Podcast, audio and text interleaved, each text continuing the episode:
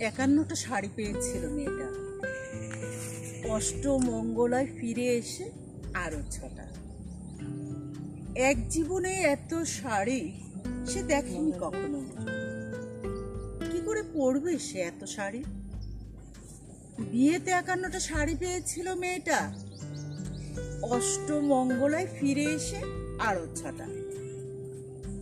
সে আলমিরার প্রথম থাকে সে রাখল সব নীল শাড়িতে একটা হালকা নীল রঙের শাড়িকে বুকে জড়িয়ে ধরে বলল, তুই আমার আকাশ।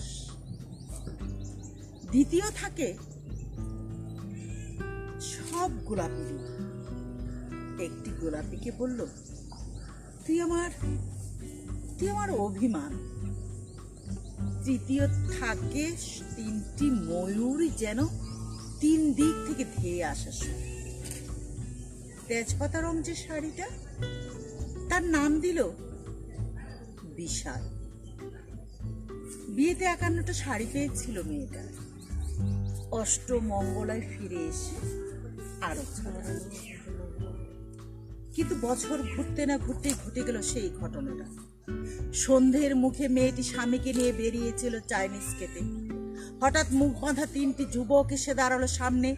সোজা ঢুকিয়ে দিল স্বামীর পেটে বারো ইঞ্চি উপর থেকে নিচে নিচে নেমে ডান।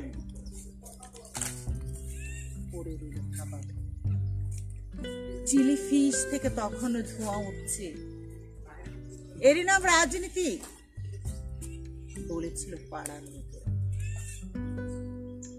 বিয়েতে একান্নটা শাড়ি। অষ্টমঙ্গলায় ফিরে এসে আর